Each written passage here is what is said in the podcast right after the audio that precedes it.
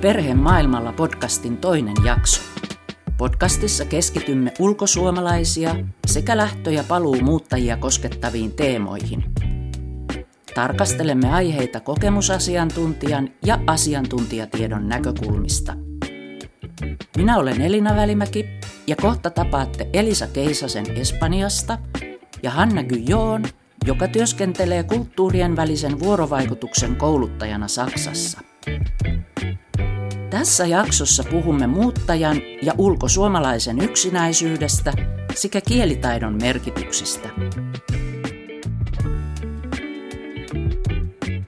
Ulkomaille muuttaminen on joillekin suunnitelmallinen tavoite tai pitkäaikainen haave.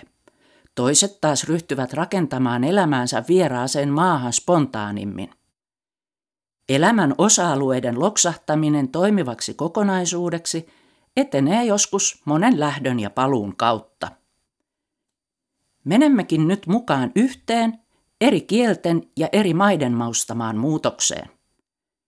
Tämän elämänmuutoksen alkusysäys tapahtui vaihto-opiskelija-aikana Latviassa. Mä olen siis Elisa Keisanen ja asunut Barcelonassa viisi vuotta poikaystäväni, ranskalaisen poikaystäväni kanssa ja, ja tultiin tänne yhdessä. Ja mä olen ammatiltani nykytanssija. Eli määrittelit itsesi nykytanssijaksi, mutta et silti esimerkiksi suomalaiseksi nykytanssijaksi tai ulkosuomalaiseksi tanssijaksi? Öö, joo, määrittelin siksi vain nykytanssijaksi aika näin neutraalisti, koska ajattelin, että, että sillä tavalla manifestoin myös vähän sitä asiaa, että en halua olla tietyssä lokerossa. Eli en halua olla tanssijana täällä Barcelonassa, se ulkomaalainen tanssija, se suomalainen tanssija, se, se tiedätkö se yksi, joka ei ole täältä. Öö, ja myöskin siksi, että tanssi on ehkä sellainen taiteen muoto, joka ei välttämättä katso sitten sitä kieltä ja maata. Mä olin opiskellut kuusi vuotta tanssia ja varmaan olisin niin kuin se ehkä tanssijan työelämä alkanut ihan hyvin siellä Suomessa sillä kandiksi valmistumisen jälkeen. Mutta tota, sitten kuitenkin päätettiin muuttaa, muutettiin Ranskaan, niin oli se vähän jännittävää, mutta ehkä mä, mä oon ihmisenä sellainen, että mä en liikaa mieti tulevaa, niin se varmaan tietyllä tavalla autto siinä hypyssä tyhjyyteen, hypyssä uuteen ja vähän niin kuin omituiseen ja uuteen kulttuuriin. Se varmasti se meidän suhde ja rakkaus ja se uutuuden viehätys, toisen ihmisen uutuuden viehätys, niin se oli niin vahva, että, että se oli jotenkin tosi selvää, että meidän täytyy löytää yhteinen paikka asua. Tarve ulkomaille muuttoon voi syntyä hieman odottamatta, kuten Elisan kohdalla kävi, rakkaus kun vei mennessään. Hanna Kyjoo, olet kulttuurien välisen vuorovaikutuksen kouluttaja. Millaisia yhteyksiä sopeutumiseen näet sillä, että ulkomaille muuttamisen tarve ja se itse muutto tapahtuvat ikään kuin hieman yllättäen, jos vertaamme tilannetta siihen, että muuttoon liittyy pitkäaikainen suunnittelu? No mä sanoisin niin, että mehän ollaan hirveän erilaisia ihmisiä joka tapauksessa. Jotkut ihmiset tarvitsee enemmän sitä suunnittelua ja jotkut sitten on hyvin spontaaneja, että tähän ei tietenkään ole mitään yksiselitteistä vastausta. Ja mä sanoisin, että totta kai sellainen tietoinen ja suunniteltu muutto, niin silloin esimerkiksi pystyy ehkä jo opettelemaan sen kielen, jos se on tarpeellista ja pystyy tavallaan niin kuin tutustumaan tämmöiseen, jos kulttuuri on hyvin erilainen, tämmöisiin do's, don'ts-listoihin ja näin. Kun taas sitten mä sanoisin, että jos muutto on hyvin yllättävä, niin silloin me ehkä kuitenkin niin kuin suhtaudutaan asioihin avoimemmin, koska silloin meillä on jo se ennakkokäsitys, että hei, joka tapauksessa se elämä on varmasti erilaista – niin silloin ehkä on helpompi myöskin niin kuin ottaa vastaan se erilaisuus ja lähteä työstämään sitä.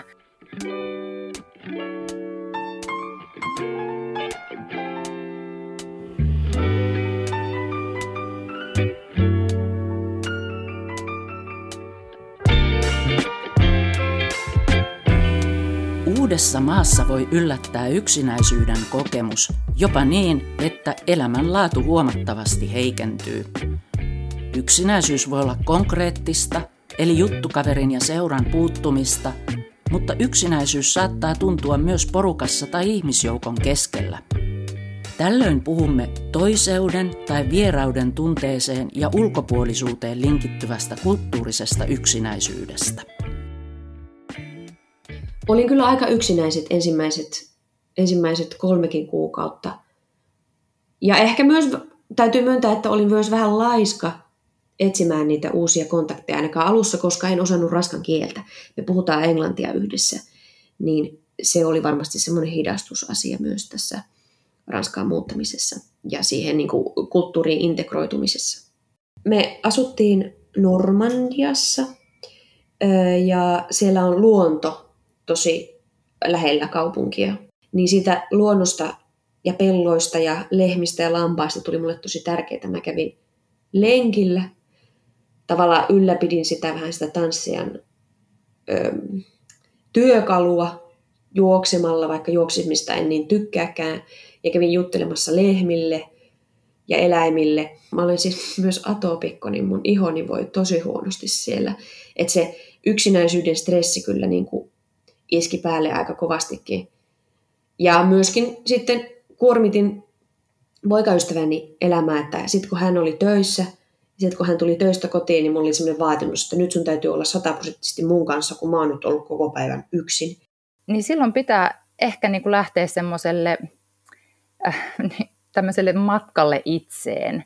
Et yksinäisyyden kokemushan on hyvin niin kuin tarpeellinen tunne, koska silloin meidän pitää oikeasti ruveta miettimään, että kuka mä itse asiassa olen ja mitä mä tarvitsen. Että tarvitsenko mä paljon ihmisiä ympärilleni vai en. Ja, ja mitä mä haen tavallaan tältä ympäristöltä, että jos ajatellaan positiivista psykologiaa, niin merkityksellisten ihmissuhteiden merkitys ihmisen hyvinvoinnille on todella, todella suuri. Mutta sitten tavallaan sitä vastuuta siitä ihmissuhteiden onnistumisesta niin ei pitäisi sit sälyttää niin kun sen, niiden muiden tai sen yhteisön hartioille, vaan tavallaan minä olen vastuussa siitä, että mä yritän tavallaan hakea sitä kontaktia. Jotenkin se liikunta, pyöräily ja varmasti se, kun se mun työ on kehollista, niin se tiedän, että aina se semmoinen hikoilu auttaa. Niin jotenkin se, että oli siinä kehossa ok tavallaan fyysisesti, niin sitten myös niin kuin voi henkisesti paremmin. Mutta toki eihän se sitten se yksinäinen lenkkeilykään sitten niin kuin ole ystävä. Että toki, toki puhuttiin tästä paljon, jaettiin, ja jaoin tätä tuskaa poikaystävällekin ja hän sitten sen kyllä ymmärsi, mutta ei oikein osannut auttaa siinä mielessä, koska e, hänellekin se oli niin kuin uusi, uusi kaupunki että ei ollut sellaista hänenkään tukiverkostoa siellä muuta kuin se oma kulttuuri ja oma kieli. Kaipasin ystäviä, jutteluseuraa, sitten toki sitä, sitä, sitä työtä, kehollista tanssimista. Löysin sitten kyllä viimeiseksi kahdeksi kuukaudeksi, löysin sieltä sitten semmoisen kommuunin, yhteisön, missä sitten tanssin ja kiitos heille. Mutta tota, oli se olin aika synkissä vesissä ja, ja mietin, että mietin kyllä siis myös sitä parisuudetta, että riittääkö, että päästä jaksaanko, jaksetaanko me tämän yli, että pitäisiköhän mun lähteä vaan Suomeen, että siellä mulla on perhe, ystävät ja jotakin varmaa, mihin voi sitten palata. Täytyy sanoa kommenttina, että sehän on ihan valtavan hienoa, että se on tosi upeaa, että silloin kun on joku tietty muu osa-alue, niin kuin tämä tanssi, joka on kehon kieltä, että tavallaan pystyy sitten kompensoimaan niin kuin jollain tavalla, että löytää semmoisen tietyn ympäristön, jossa löytyy se yhteys, että, että se voi olla sitten erilaisille ihmisille niin kuin eri, eri juttuja, se voi olla sitten urheilua, se voi olla musiikkia. Siinä on kanssa hyvä niin kuin jokaisen lähtijän löytää semmoinen oma juttu, että se ei kaikki toimi välttämättä just sen kielen ja kielitaidon varassa.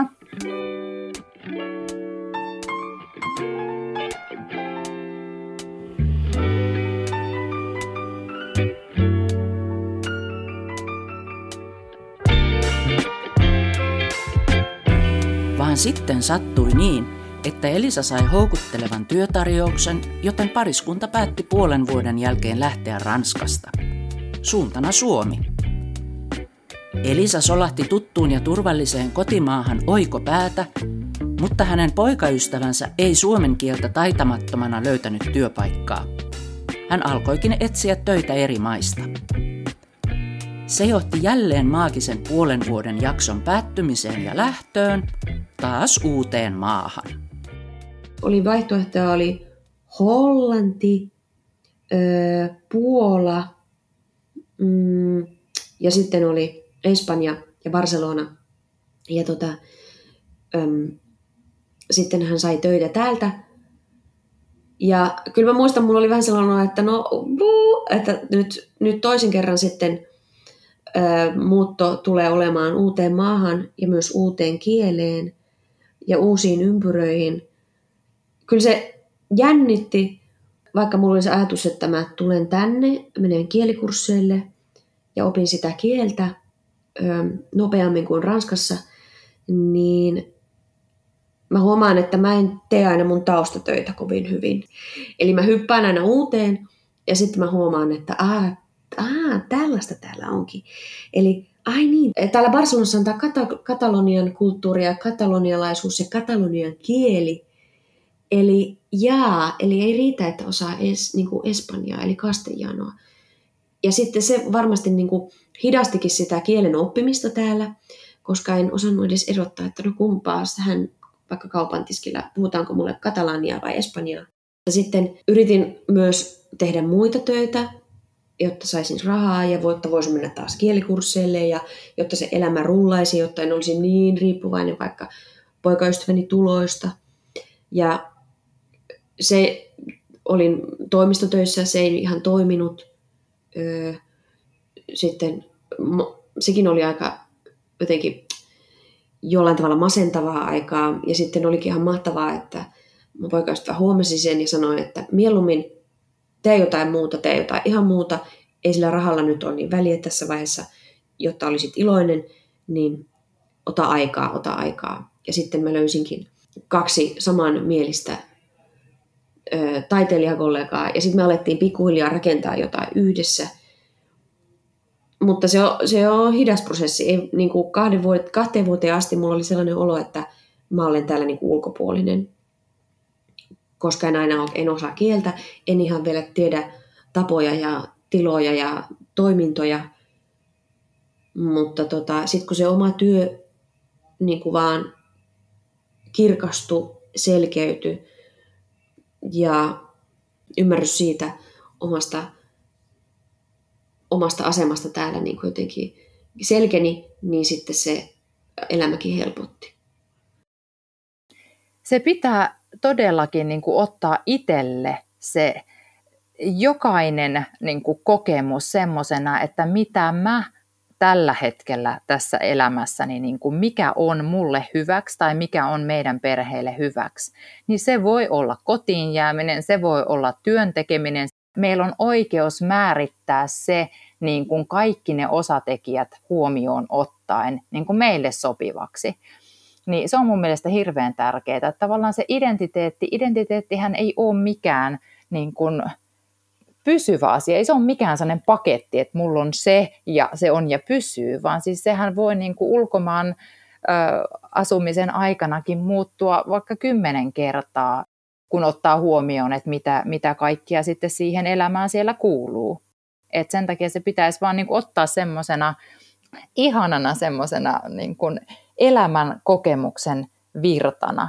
Niin se, että kun me ollaan erilaisessa ympäristössä, niin meillä on oikeasti niin kuin koko ajan antennit ylhäällä ja meidän keho on koko ajan jollakin tavalla niin kuin semmoisessa hälytystilassa, koska meidän pitää keskittyä asioihin niin paljon enemmän. Niin kyllä se on jo niin kuin aika mieletön kokemus, jo pelkästään se. Ja ei meidän tarvitse sit niin kuin olla semmoisia 1100 prosenttisen tehokkaita niin kuin ammatillisesti siihen päälle, jos se tuntuu sillä hetkellä niin kuin vaikealta tai, tai se ei vaan sovi siihen tilanteeseen. Hanna joo, miten määrittelisit sen kielitaidon Mitä se tarkoittaa siellä ulkomailla asuessa? Täydelliseen kielen puhumiseen on ihan turha pyrkiä. Että siis kieli on väline, kieli on vuorovaikutuksen väline.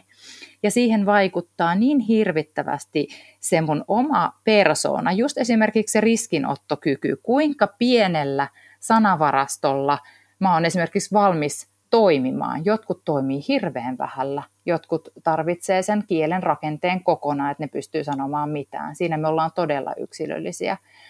Ja se, että mikä se tilanne on, onko mun puhekumppani lainkaan niin kuin siinä mukana, että toimiva vuorovaikutustilanne tarvitsee siihen myös sen toisen ihmisen. Ja jos se toinen ihminen on halukas ja avoin ja valmis mua ymmärtämään, niin se voi myöskin mua auttaa siinä tilanteessa. Mulla on siis kollektiivi täällä, meitä on ranskalainen tanssija, espanjalainen kirjailija ja minä. Ja me puhuttiin ensin englantia varmaan ensimmäiset kaksi vuotta, puolitoista vuotta.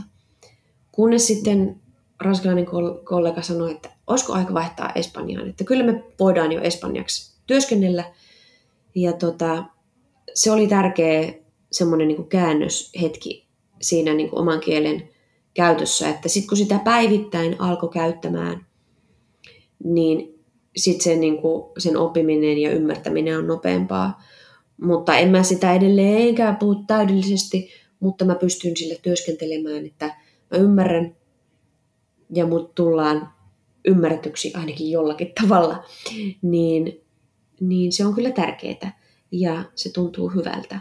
Ja on semmoinen, että hei, mähän nyt on oppinut uuden taidon, että osaan yhden kielen lisää. No, mä oon tällä hetkellä semmoisessa työryhmässä, missä kaikki muut työryhmän jäsenet ovat katalaania. Ja tota, he aika nopeasti vaihtavat katalaaniin.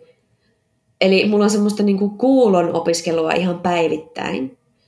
Mutta mulla on sellainen olo, että vielä mä haluan sitä mun ö, itse castellanoa eli espanjaa opiskella vähän pidemmälle ja ymmärtää sen vaikka kieliopin vielä paremmin ennen kuin sitten vaihdan katalanin kielen opiskeluun. Kun tähän vielä lisätään Elisan kotikieli englanti ja hänen monin tavoin ylläpitämänsä suomen kieli, ollaan tekemisissä monikielisyyden kanssa.